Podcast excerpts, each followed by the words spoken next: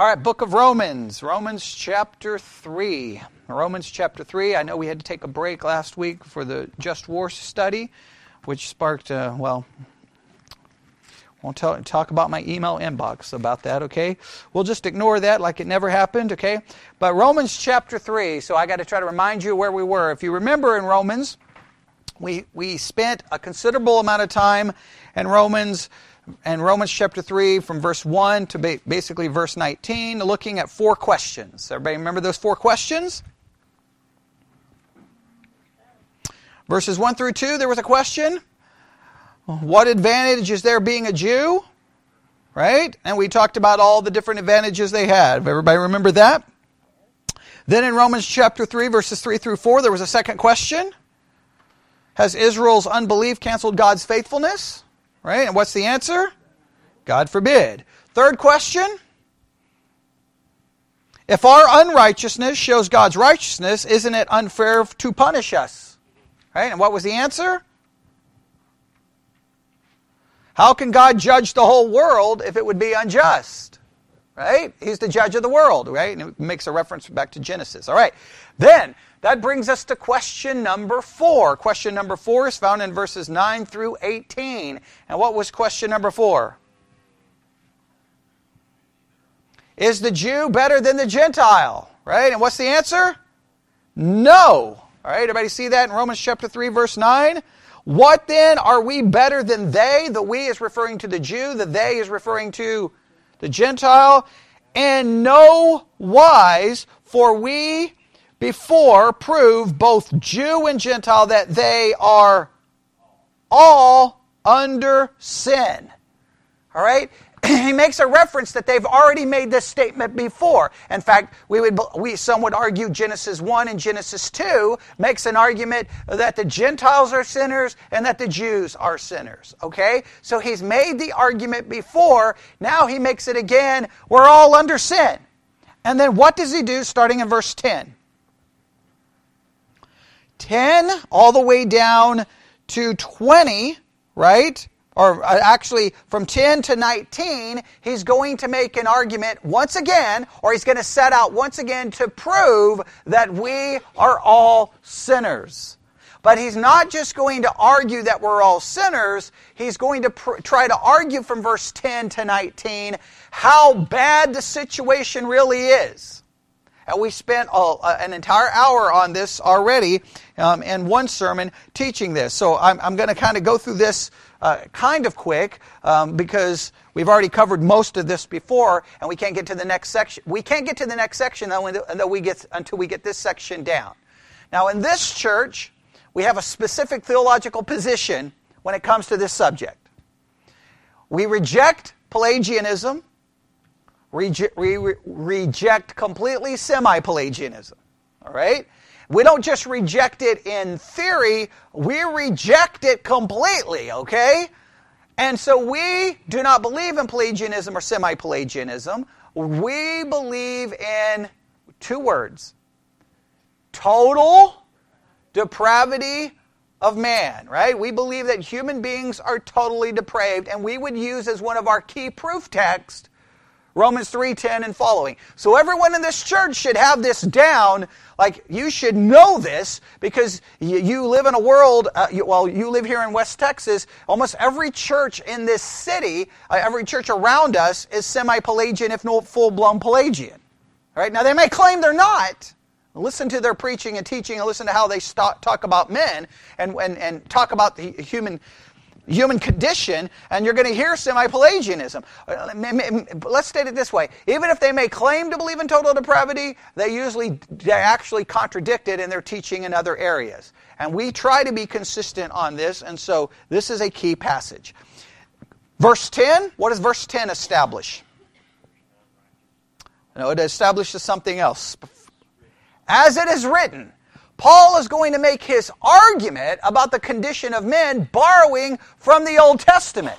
Why is this critical? That the doctrine of total depravity is the consistent teaching of the entire Bible. It's not just something made up by Augustine or Calvin. It's the consistent teaching of the Bible, all right? Everybody remember that? Okay? Now, what's the what does he start off with here? As it is written, there is none righteous, no, not one. Everybody see this? Right? Okay? Now, there Okay, well, we'll we'll get we'll get down to verse 13 in a minute, okay? So, there is none righteous, no, not one. All right? That immediately tells us what? What's what's the main claim of verse 10? Well, let, let's, let's make sure we say what the text says. The text is simply claiming there's no one righteous. Now, why is that a problem? God demands righteousness. Okay, all right. There's not one. Verse 11, there is none that understandeth. Stop there. All right. There is none righteous. That speaks of the moral condition, right? There is no one righteous. All right, everybody got that? Okay. Then, verse 11, there is none that understandeth. What is that speaking of?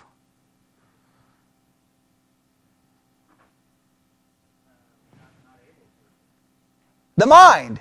The mind is corrupted. The mind is impacted. Somehow in our sinfulness, somehow in our depravity, even the mind is impacted. It, it, it, it, it stops people from understanding. Now, this is critical. Because this is what this is so weird to me, and I don't want to turn this into an entire doctrine, a, a, a discussion about Reformed theology versus non-Reformed theology. But let's make sure we remember this. There are two views, and I, and I just want to state this again before we really dig into this. I want to make this very clear. You've got the Pelagian, semi-Pelagian view, right? Basically stating man is not totally depraved. We're not completely uh, corrupted because of Adam's sin, and we can go on and on and on, right?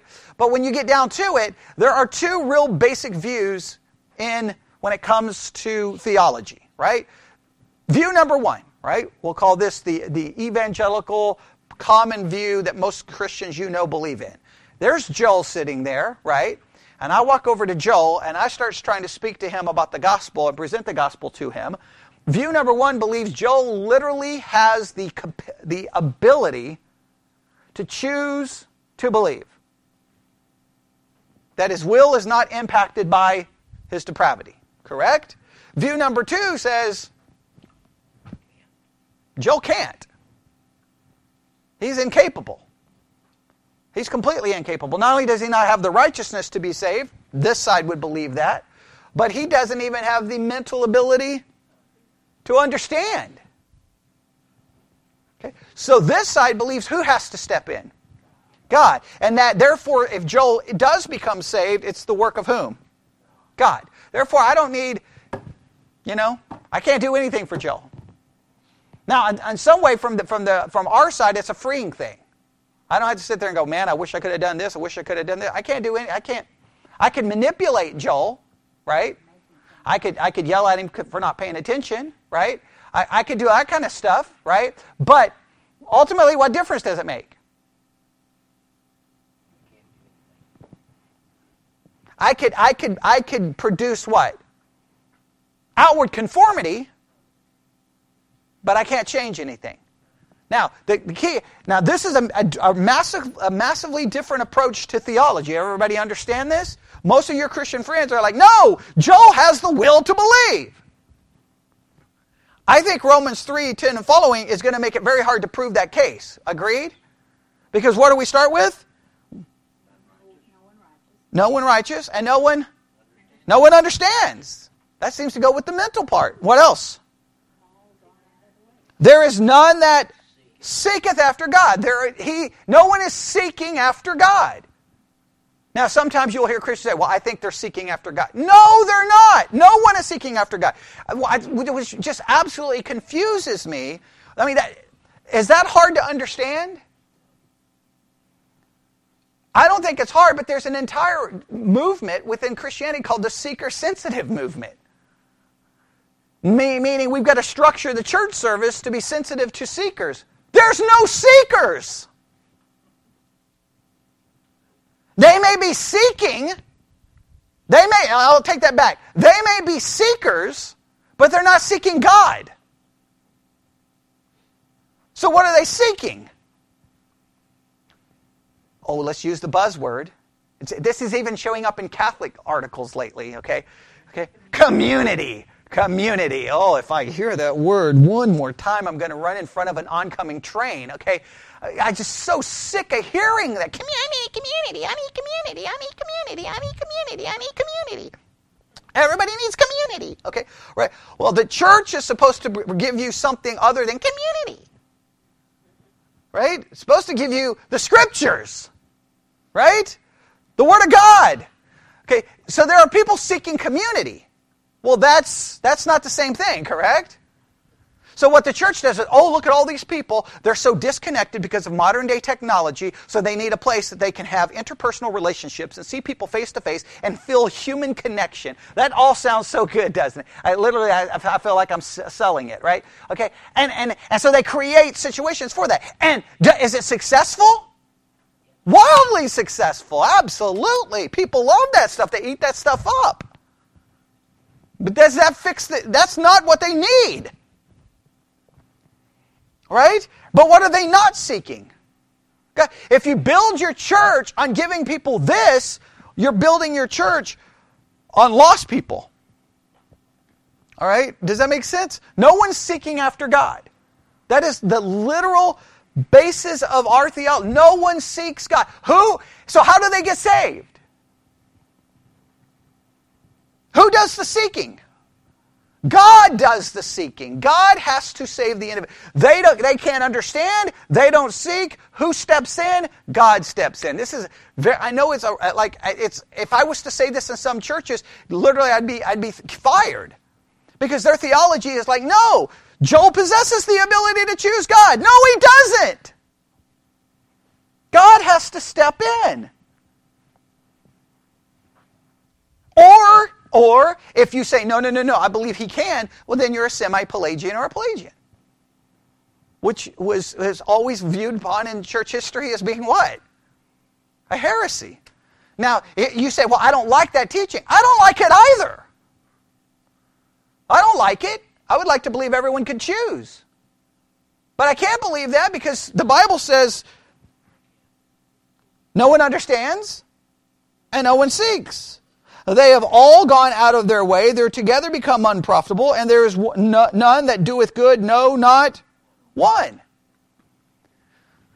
It's literally saying that everyone is in a horrible situation. And when we say don't do, there, no one does good, what do we mean by that? Doesn't do good according to whose standard? God's standard, right? From a human perspective, they may do good, but not from God's perspective. That's pretty bad, is it not? So, what, what do we have impacted here? We've got righteousness, we've got the mind. What else we have? The will. No one's seeking after God. What else do we have?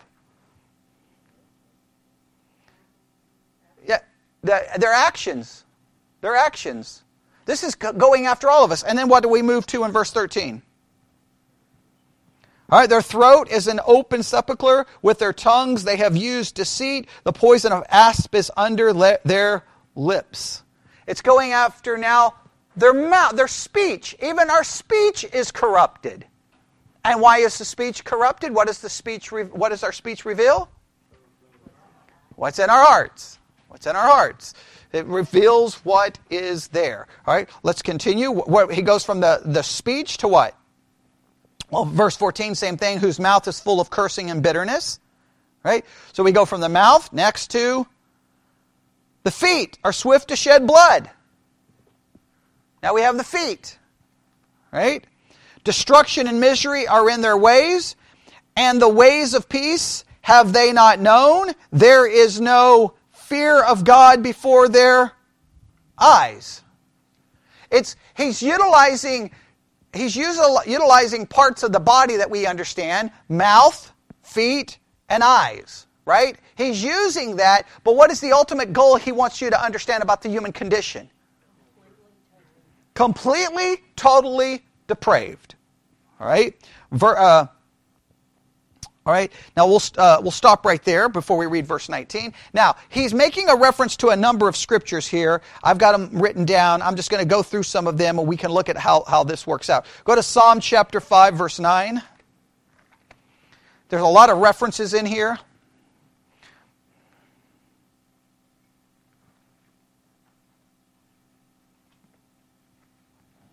Psalm chapter 5, verse 9.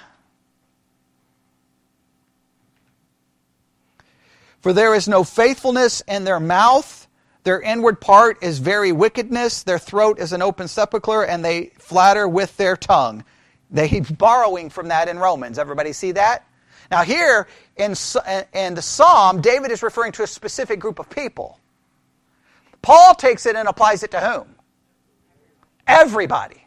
Now, that makes sense because what David is acknowledging in Psalm 5 is that, hey, individuals, this is the natural state of, of certain individuals. But uh, Paul wants us to understand it's the natural state of everyone. All right? It's Psalm chapter 5, verse 9. Go to, um, hang on, I also believe in verse 13. Uh, well, no. Okay, Psalm 5, verse 19. Look at Psalm 140.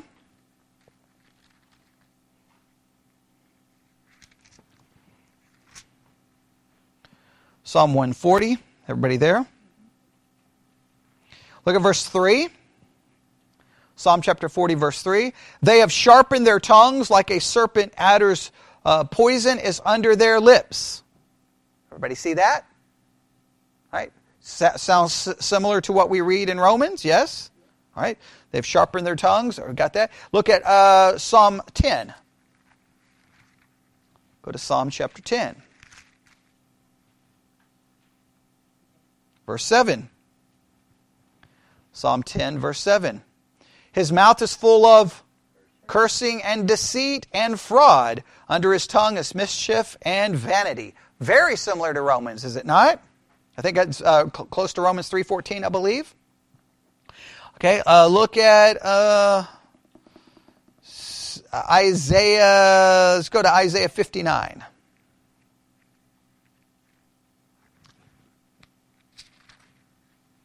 Isaiah 59. Everybody there? Isaiah 59, start in verse 7.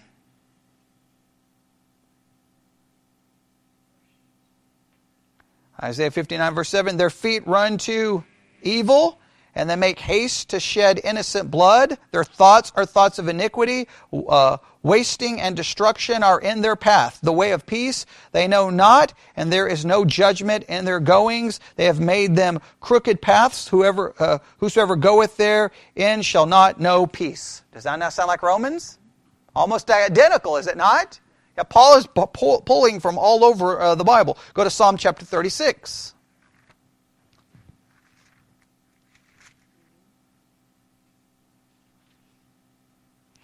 Psalm chapter 36, verse 1.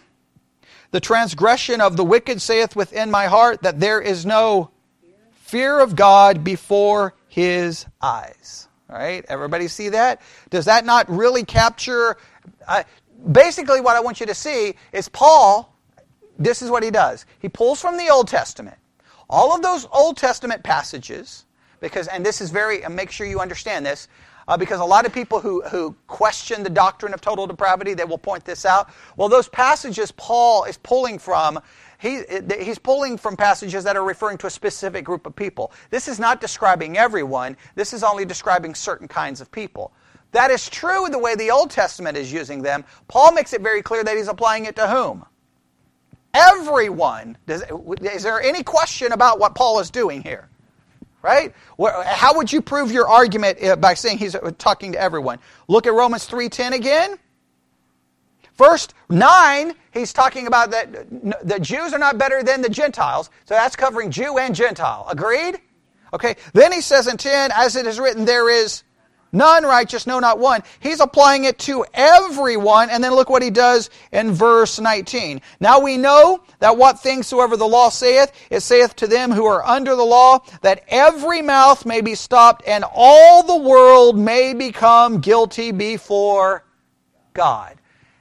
Everyone is guilty. No one is righteous. We are all impacted by sin. So, this is the way we can summarize this section. I wanted to break it down a lot more. I've got all kinds of notes to break this down more, but I think I'm going to build I, don't want to I don't want to spend too much time here because we have spent so much time on this doctrine uh, in times past that I don't think I need to go through it again because the next section is what we really need to get to. But let me state it this way. All right? Every human being is corrupted by sin. This corruption impacts, are you ready? The mind, the mouth, the heart, the actions, and the will. This corruption impacts what? The mind, the mouth, or you could say speech, the heart, desires, motive, motives, actions, there's our feet, and the will. Now, 99% of Christians will agree with everything I said except for one part the will. They will magically believe the will is protected from it. Now, can you just see how ludicrous that is? How did the will escape corruption? You're totally corrupt except your will. And remember the way I was taught as an independent fundamental Baptist you are totally depraved, but your will is insulated from that depravity. Well, now think about it. If my will is insulated from my depravity, then that means a lost person could simply will to do right. And that's not the case. All right? Because uh, uh everyone, nobody, uh, a lot, everyone, put it this way, no one has yet found a way to will themselves to be sinless. Now remember, what did Pelagius believe? That there could be sinless people. Remember that?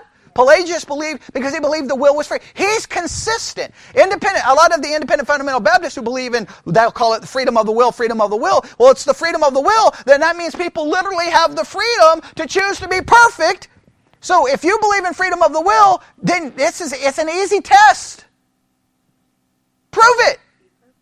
Be perfect. I don't believe you can. Because I believe your will is corrupted. And it's an easy argument to win. Anyone who ever argues with me about free will, I, I remember getting into major arguments at work about the do- doctrine of free will, and I'd be like, hey, it's, per- it's, you're right. You have the freedom of the will. I'm wrong. And all you have to do to prove me that I'm wrong is be perfect. They're like, well, I can't be perfect. You say your will is free. You can be. All you got to do is will it. Choose it. Nobody can because the will is not free. So then what I hear is, okay, well, the will is not completely free, but it's free to choose God. All right, so, so, so the will is corrupted except this one little part's not corrupt. It doesn't work that way. The will is corrupted. Why? Because every other part of us is corrupted, all right? No one seeks God. No one desires God. No one loves God. No one fears God. No one wants God. No one wants any of that thing because we are depra- depraved. And how does the section end in verse 20? No, verse 20. Oh, uh, I'm sorry. Verse 19. I'm sorry. Okay. Verse 19. Everyone's guilty. Everyone's guilty. Everyone is guilty. Everybody got that? So, how does this section end? What is, what is the th- ultimate conclusion of verse 10 to 19? Is that we are corrupted by sin and it impacts what? Mind, speech, heart, action, will. Boom. And as a result of that corruption, we are all what according to 19? Guilty before God. All right? Everybody see that? We're all guilty before God. Now, this brings us to verse 20. And well, how does verse 20 begin? Therefore, therefore, based off what? Our guilt, Therefore, what's not going to happen? Therefore, by the deeds of the law, there shall no flesh be justified in his sight, for by the law is the knowledge of sin. Why does he say that no one can be justified by the deeds of the law?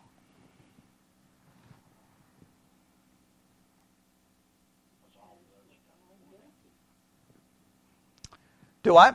Because Okay, we're all guilty. Because the law, listen, would we agree? The law is not only demanding a righteousness in action, but it's demanding a righteousness in the heart and a righteousness in motive. And is not what God condemned them for many times? Um, hey, you you, you, you, you do this and you do that, but your heart is far from me, correct? All right, we're corrupt inwardly, we're corrupted outwardly. So, guess what? Even if we were to pull off the outward action, we would still have the inward corruption. But we can't even pull off the outward action because the inward corruption ultimately produces a flawed outward reaction. So, in other words, there's no way we can pull this off. If we pull it off outwardly, which we even we can't even do that, inwardly we would still be wrong. If we pulled it off inwardly, we think we can, we still wouldn't be pulling it off outwardly because that corruption would ultimately show outwardly. So, bottom line is, no one can be justified by the deeds of the law. Agreed? Now, make sure we understand this. In church history, there's a lot of debate on how to interpret this. Are we not justified by the deeds of the Old Testament law, but we can become justified by following the law of Christ? Catholics would make, make a, that argument. Right? Hey, we can't be justified by following all those Old Testament laws, but there are some laws we have to follow to be justified. Okay. I will argue he does. Yeah, I would think he does. So, so I would argue that, that if, put it this way, this is what I would say. If this corruption is, is as bad as it says it is, then it's going to be impossible for me to ever be justified by what I do. Now, this is where the Catholic system comes into play. And how do you get rid of this corruption? What does infant baptism do? Wash away original sin. Right? And then what happens? You're infused with righteousness. And now you cooperate with the righteousness to ultimately be righteous enough. Okay, that, that, they're trying a way to work around this. We would argue clearly baptism doesn't fix it because I've known a lot of, a lot of Catholics who are baptized as babies are absolute pagans. Well, then like, well, they didn't cooperate with it. Okay, well, Nobody co- cooperates with it enough. So that, that's a very, it, it becomes very convoluted in how to pull all of that off. We would argue this. The reason we say no one can be justified by work is because our corruption is so great. And because our corruption is so great, listen, to me, that argument that no one can be justified by the deeds of the law, the reason no one can is because no one is able. This destroys the doctrine of free will. Because free will, you would be able to freely obey the law. All Jesus would need to do is say, hey, you've got a free will, Bobby. Follow the law. I don't need to do anything for you. But Christianity says Bobby can't. So Jesus did. That would argue that we don't have a will to be able to do so. And if we don't have the will to obey, then we don't have the will to choose. Therefore, God has to do the saving, all right? That's a very basic Christian teaching, all right? I know it doesn't sound like a basic Christian te- teaching, but it's been the Christian teaching for a very long time. All right, so everybody got that? All right? Everybody got that? So, verse 19, everyone is guilty. Because everyone is guilty, no one will be justified by what? The law. Now, this gives us verse 21. Oh boy. This is where everything gets really crazy. All right? All right, here's what's going to happen.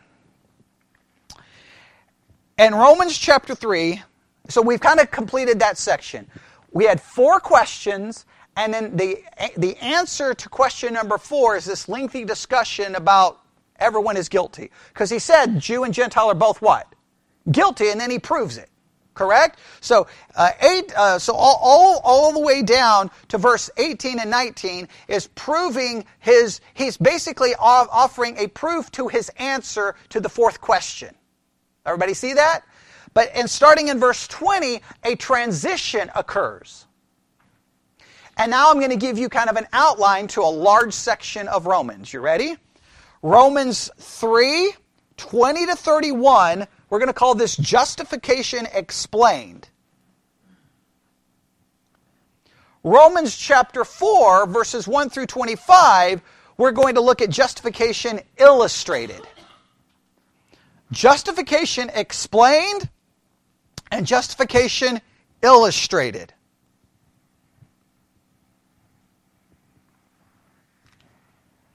All right? Everybody got that? 4 verse 1 to verse 25. Right. Two things they want us to learn here. What are the two things? They want to explain to us what? Justification, and what else? Then he wants to do what? Illustrate it illustrate. He's going to explain it. He's going to illustrate it. Basically, uh, this, uh, he's going to handle this like a, a, a, lot of pastors handle a sermon, right? At a sermon, you first try to give the doctrinal position, you try to give the teaching, and then what do I try to do to help you get the teaching down in some way? I offer some kind of illustration, right? I mean, there are literal books for pastors like, you know, uh, 1001 illustrations, right? And then pastors preaching a sermon, then they go to the book of illustration and find an illustration. Typically, pastors pull from personal experience or stories or something like that, and they pull from this. The, the, and sometimes people miss the, people get all confused because if they use an illustration, like, let's say they use an illustration about a movie or an illustration about a, a music, they'll say, oh, I can't believe they listened to that song. You're missing the point they're sometimes using that simply to illustrate the doctrinal point that was made. Does that make sense? He's going to do the same thing. He's going to get into a lengthy discussion explaining justification, and then he's going to give us an illustration to illustrate it. Now, interesting enough, he's going, he's going to do this in a kind of a, a, a couple of ways. So let's, let's work through this. How can we do this? Let's look at ver, uh, verse 19 and 20. All right, if, we've already looked at 19 and 20, but I want to do, to do this. In your mind, I'm going to give you the ability to figure this out. In Romans 3 19 through 20, what is you, and I'm going to, and I, I like to bring you along in the process. And verses 19 and 20, in your mind, what is Paul trying to do in verse 19 and 20? What is Paul trying to accomplish in 19 and 20? Because I think 19 and 20 are critical and, and well, I won't, I'm going to give away the answer. What do you think Paul is trying to do in verses 19 and 20? I'm trying to figure out how to ask the question without giving you the answer.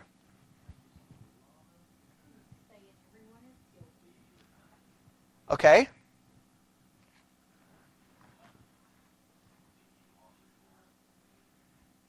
Okay? I think there's two things he's trying to accomplish here.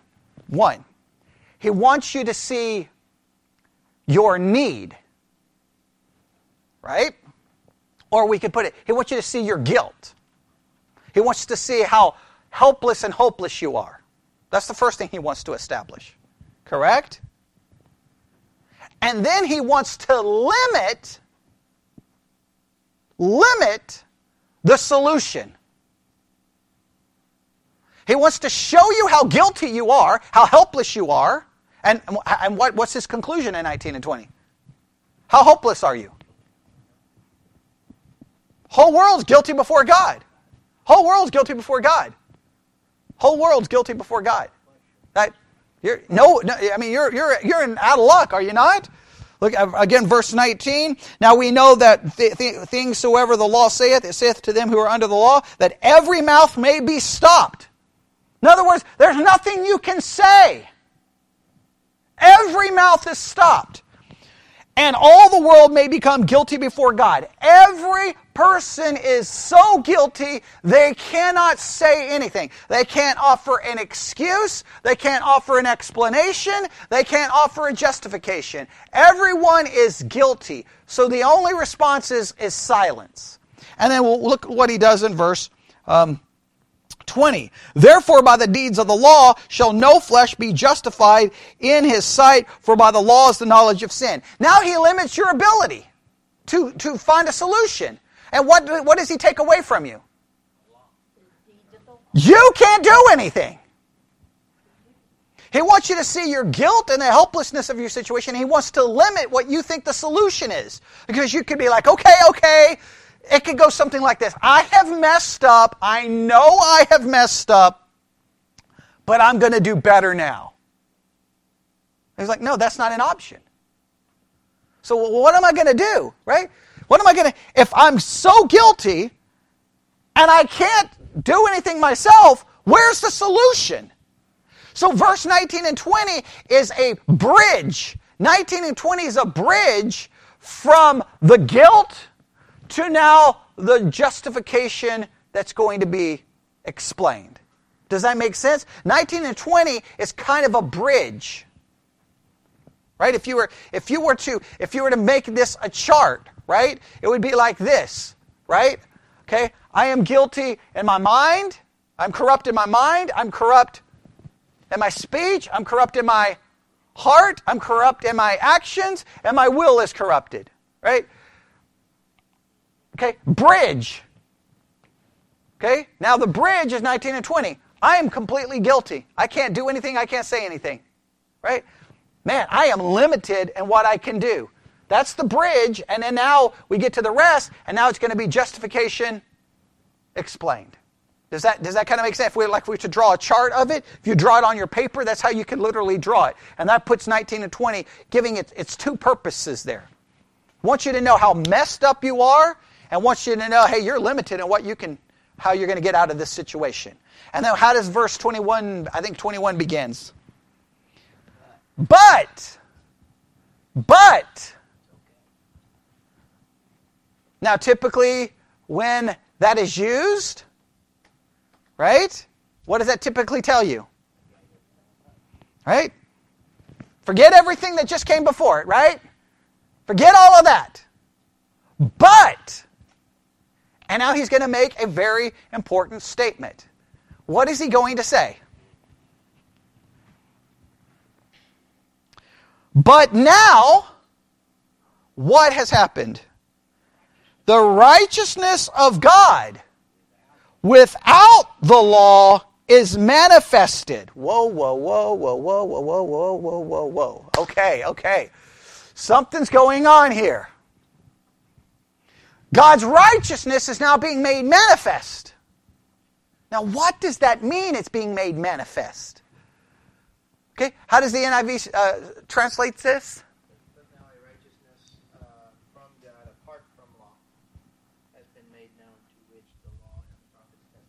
Okay.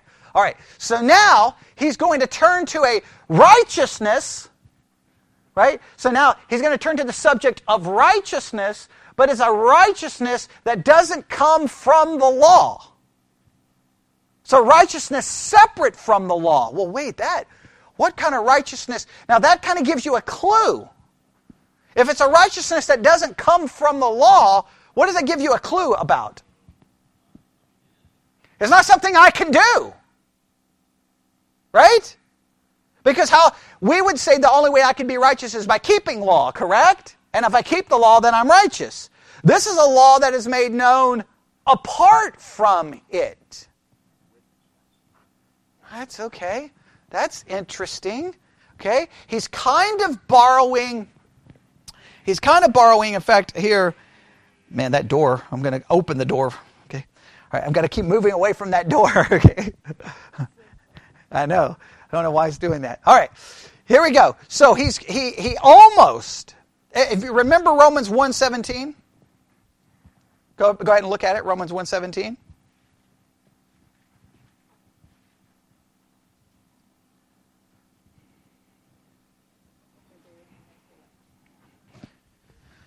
All right. y'all remember this way back? Now we spent a lot of time on Romans 1:17. We created a lot of controversy because we did not look at this the way a lot of people do, but now note what happens for therein is the righteousness of God revealed from faith to faith as it is written the just shall live by faith. Now he's borrowing that from Everybody remember where he took that from? Habakkuk 2.4. Someone said it, Habakkuk 2.4, right? Okay? Now, Habakkuk 2.4, remember, uh, the whole pur- purpose of Habakkuk 2.4 was Habakkuk was having some problems, was he not? Right? Because he wanted God to do something and God came up with a great solution. I'm going to bring in the Chaldeans. And then he was like, oh, wait, you're going to do what? That's horrible. And so ultimately, he was going to have to trust God by faith. He was going to have to live by faith and light. So that, that doesn't really carry the idea of, wait, I'm justified by faith, right? It doesn't really carry that idea. However, the verse does indicate in the first part that what is, what is revealed by faith? The righteousness of God is revealed from faith to faith. Somehow God's righteousness is connected to faith. It still doesn't make a lot of sense, right? It's still a little confusing. Uh, I think we read a lot into it because we're told how to interpret that. It's still not clear, but he's returning to the subject. Now go back to Romans 3.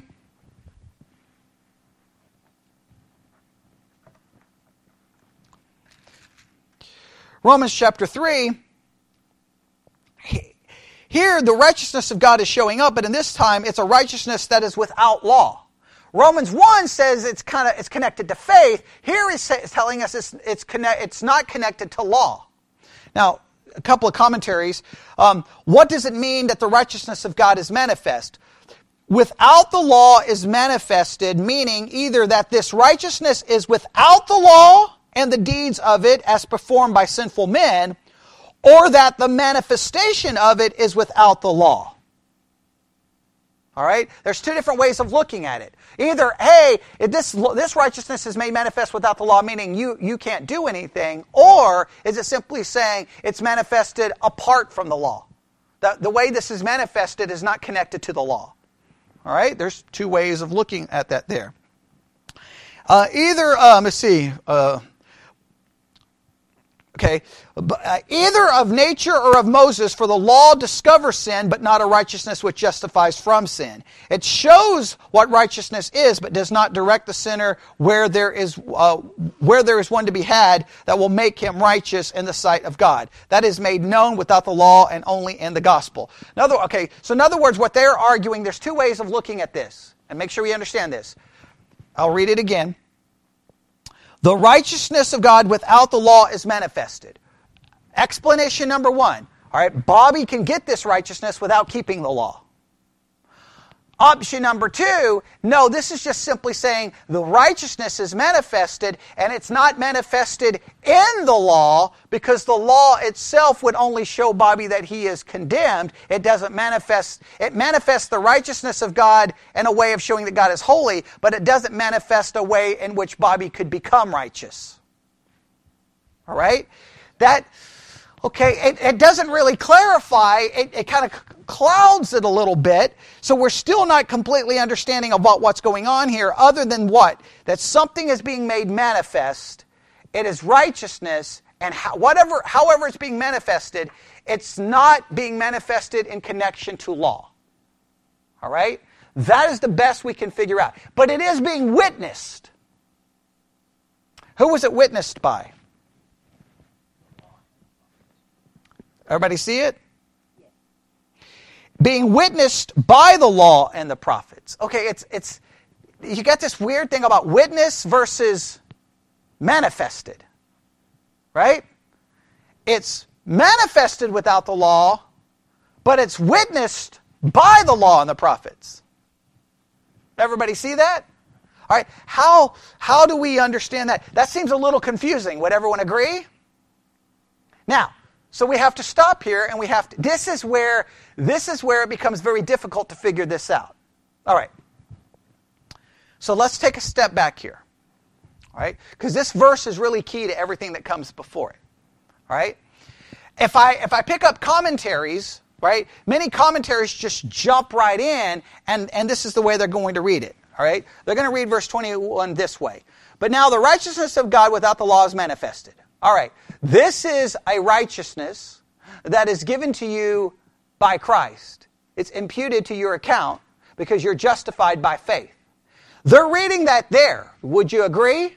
Because the text itself leaves me a little bit confused. Yes? It's just saying God's righteousness is manifested. But manifested in what way? Is it just shown? Well, they turn around and tell me that it's witnessed by the law and the prophets. Well, if it was witnessed by the law and the prophets, was it not being shown? So, what's the difference between being witnessed and being manifested? Does everybody see that difficulty in language? Would everyone see that there, there seems a weird way of stating it? Yes? Is that a yes or a no? Does everybody see the, the, the, the question I'm trying to figure out here? I, I'm getting some looks like maybe you're not with me. It says it's manifested without the law. Everybody see that? But it says it's witnessed by the law. That means there's got to be a difference between being manifested and being witnessed. Would everyone agree with that? Okay. That is what we're trying to figure out. In fact, um, do I have here? I may have. No, I don't. I thought I brought it. I was going to show you how a commentary will pick this up. Commentaries don't try to answer this question, they just jump right in, and um, yeah, I may have left it in the car. Um, they, uh, they just jump in and they just basically tell you this is what it means, and you're like, well, I'm still a little bit confused. I'm still a little bit confused. So let's do this with verse 21. Okay? Let's do this. Can we agree that the law and the prophets they declared, I mean, obviously the law declares the, the law, and the prophets testified of the law. Can we agree that what the law and what the prophets proclaimed, it, it witnessed God's right, righteousness because it pointed to the fact that God is righteous based off his law and based off what they preached? Can we say that God's righteousness was at least witnessed to? Yes? But there was a limit to it. Yes? Because what did the law not tell you? It didn't really tell you how you could obtain righteousness. Now, you would think that it would because you would like, well, if I keep it. But what did you find out? You can't. And that was the point of the previous section. So it would only witness to the fact that there's a righteousness, but it wouldn't tell you how to obtain it, wouldn't tell you how to get it, wouldn't tell you what you, it would just basically do what? The preaching of the prophets and the law would simply witness to the fact that God is righteous, leading you to what conclusion? That you're guilty. That's the point of the previous section. Agreed? So now the manifesting has to be something different than this witness. The witness would simply say, hey, God is holy, God is uh, righteous, here is all of his laws, and you are condemned.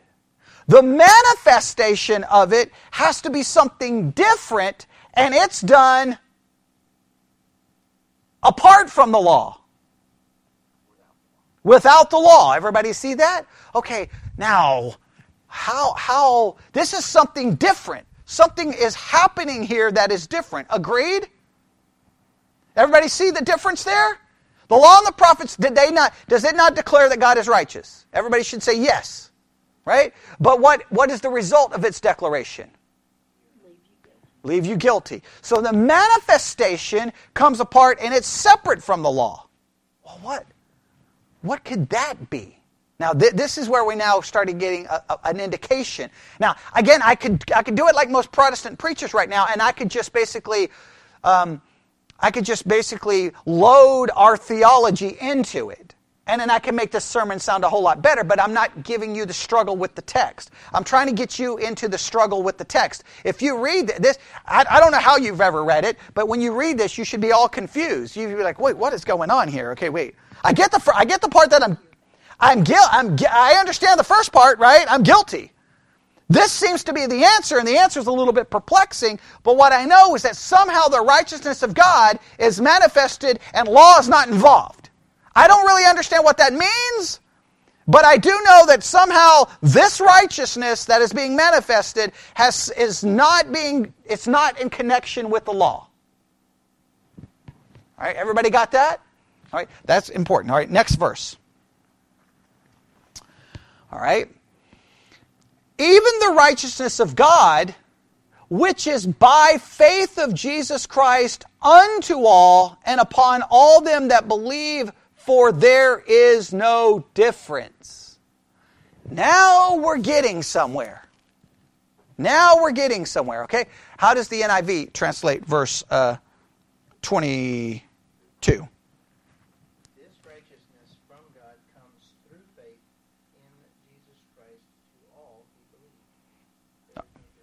Okay, now, this, this is now taking, now what, what righteousness do you think they're referring to in verse 22?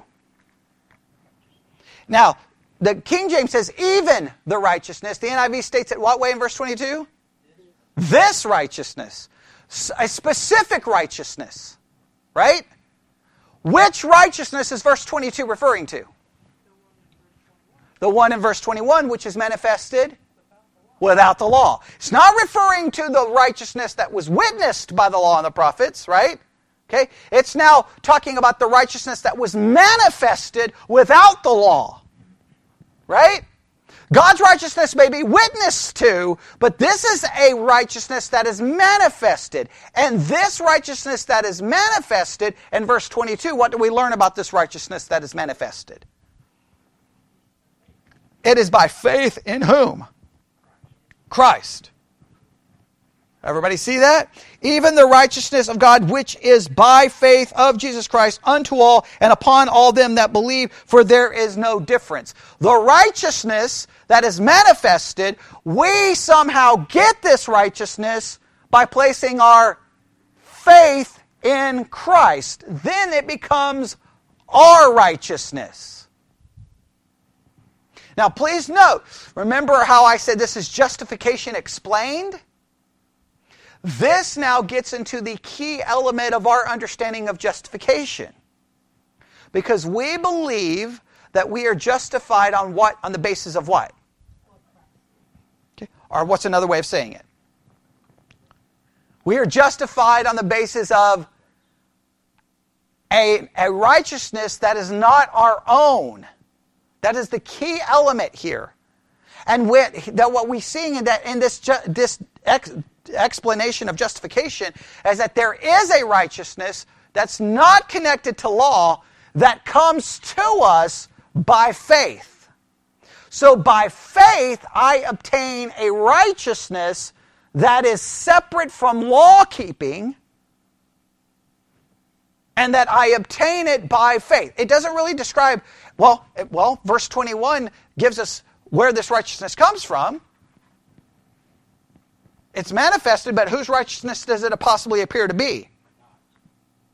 The righteousness of God. Everybody see that? Now this is this is a profound statement. How righteous is God? And it's manifested without law. And then I get it by faith? Now that's a staggering point. Right? Now, this is good news in light of what we've just seen. How guilty am I? So I can't be justified by the deeds of law. I can't do it. Now, again, a Catholic may come along and say, well, that's the deeds of the Old Testament law. Well, are you going to give me some other law that I have to keep? Because when, if I can get this righteousness apart from law, then what kind of, then what right, what could I do to, to save myself? If I get the righteousness of God, should that not be enough? Yes? Right? Remember, this is, this is why we spent so much time in the Romans 2 6 argument, where people say, hey, you're going to be, just, uh, you're going to be you're justified by grace, uh, but your works are going to prove whether you're saved. And if you don't have enough works, you're not saved, so you got to work. Well, wait a minute. No, no, that doesn't work. Because if I'm justified by faith, then what work do I need? You say, well, you're going to have to have some work. Well, n- well, wait a minute. No, if I get this right, if I get this righteousness, that's all the I've I've got all the work I need because I've got what work? I got a perfect righteousness. Now, I'm not saying this is excuses sin. I'm just saying there's a, a, a very important way to look at this. So this is starting to establish the idea. He's starting to explain it. So we could state it this way, right? I'll, I'll, we'll have to end right here. I, I know I kind of I kind of tried to work you through. I didn't want to just come here I, have got 500 commentaries that basically say, hey, justification explained, point number one. The righteousness that we get comes apart from the law. Point number two, it comes by faith. Right? I can give you all the commentaries. That's how almost every Protestant pastor preaches it. But that, I hate that because that's just simply like, that's not helping you see the struggle in the text. Does that make sense? So I'm trying to struggle with you through the text for you to feel the, the, the weird wording that's going on here, right? Because I could just, I could have given you three points and an outline, and you would remember that point, but you wouldn't remember the struggle and the, and the, and the passage. So this is what we can do. Starting in verse 21, Paul begins to explain justification. Right, everybody agree? 19 and 20 is our bridge, correct? And the bridge tells us of what? our guilt and limits our options for hope. Yes? 21 begins with the word but. And he starts with reminding us that there is a righteousness out there that was made manifest apart from law. And, and I, it doesn't just jump to the easy answer because, see, pastors don't like you to, they, they almost, they, they, they cheat you, right? Because you, we, need to, we need to try to live within Paul's words. They just want to jump to Paul's conclusion. I want you to struggle through the words because all of a sudden, if I read this, this is just think if you, this is the first time you've ever heard this, right? Just you've never been in a Protestant church. You're living at the time of Paul, and all you know is law and obey law. And if you obey law, God may be happy with you. That's all you know. And then you read this, and then you go, okay, man, Paul, I already know I'm guilty. Thank you for reminding me how bad off I am. But then Paul shocked you by telling you, you can't be justified by what you do. So then you're like, well, then what? If I can't do anything, what? What's going to happen to me? And then he just throws out this little hint. The righteousness of God is manifested apart from the law. Now, the Protestant, we come along and we just explain that in our system. I, am trying to avoid that. I want you to feel that that's confusing, isn't it? Well, what do you mean manifested? Manifested in what way? I don't get it. Right? What righteousness? It's the righteousness of God. But wait, it's witnessed by the law and the prophets, so it's it's the it's the same righteousness of God that's always been present. It was witnessed by them, but now it's manifested without it. Manifested in what way? How is it? Where is it manifested? Right? You see that? You see, and I could just give you an easy answer, but you would be cheated. Then the next verse gives us the first real clue. How is it manifested? By faith. And who gets it? Those who believe. Okay? To all who believe. And what, what, is, he, what, what is he stressing in the all? From whom? Jew and Gentile. Everyone believes are the same. How are we the same? How are me and Bobby the same? We're the same in our guilt, and we're the same in the righteousness. I know, now, in a practical way, Bobby may be more righteous than me, but guess what? Before God, Sorry, Bobby. Same. That's how it's made manifest. This is now getting us to the doctrine of justification. You see how he's building it? He first establishes it's it's just we run past these verses so fast. Like in the most in most average churches, this this this whole we would have covered this whole section in one sermon. But you would have been you would have you would have thought the verse is easy. It's not easy, is it? When you read that, it's a little confusing. Uh, Diane asked questions about this verse before. It's confusing, is it? Well, what do you mean manifested? Manifested what? How? The next verse gives me a clue. How is it made manifest? How is it made manifest? By faith in Christ. And who gets it? All who believe. And what kind of righteousness is it? It's a righteousness of God, but what's another key word? Starts with an A. An alien righteousness, an alien righteousness, an alien righteousness. It didn't, did it come from here? Did it come from the law? Did it come from anything no, it came from somewhere else. It's an alien righteousness that comes upon you by faith and therefore it's manifested apart from the law. Does that make sense? Yes? All right. So, oh man, there's a lot more we could say there. Okay. I know that's a little difficult trying to struggle through it, but you see what I was trying to do? Okay. I was doing that on purpose because, again, I, I got, my, here's how the, uh, the uh, commentaries would have done it. Uh, justification explained. Point number one comes apart, uh, we get the righteousness apart from the law. Point number two, we get it by faith. I could give you point number three, and then I could give you a little prayer and we could all go home. That's how you would typically hear a sermon preached on it. I, threw, I blew out that template because I wanted you to struggle with it. Because when I read that, I'm kind of like, what is it? Manifested but witnessed? I don't, I, and I'm not sure we completely understand it, but the next verse gives us a little bit of a clue. So you should be grateful that God's righteousness was manifested apart from the law and you you partake in it somehow. It's given to you by faith. Because if you do not have that righteousness, you're condemned. You're condemned. It's that simple. You can't do it yourself. No matter how good you may think you are, you're not good enough. All right, we'll have to stop right there. Then we'll have to build. We'll have to build on this as we work through it. But that, this, that's an important, important. Uh, man, there's uh, there's a lot more I could say, but I'll stop right there. All right, Lord God, we come before you this morning, Lord. A it's written in a very difficult way, but I pray that we now have kind of lived within the, the confusing part, but we've seen some of what's trying to be said here, and I pray that we would really give this much thought and that we would have a better understanding of justification before we are done with this very important section, and that our understanding of justification, I hope, proves to be right. And we ask this in Jesus' name. And God's people said,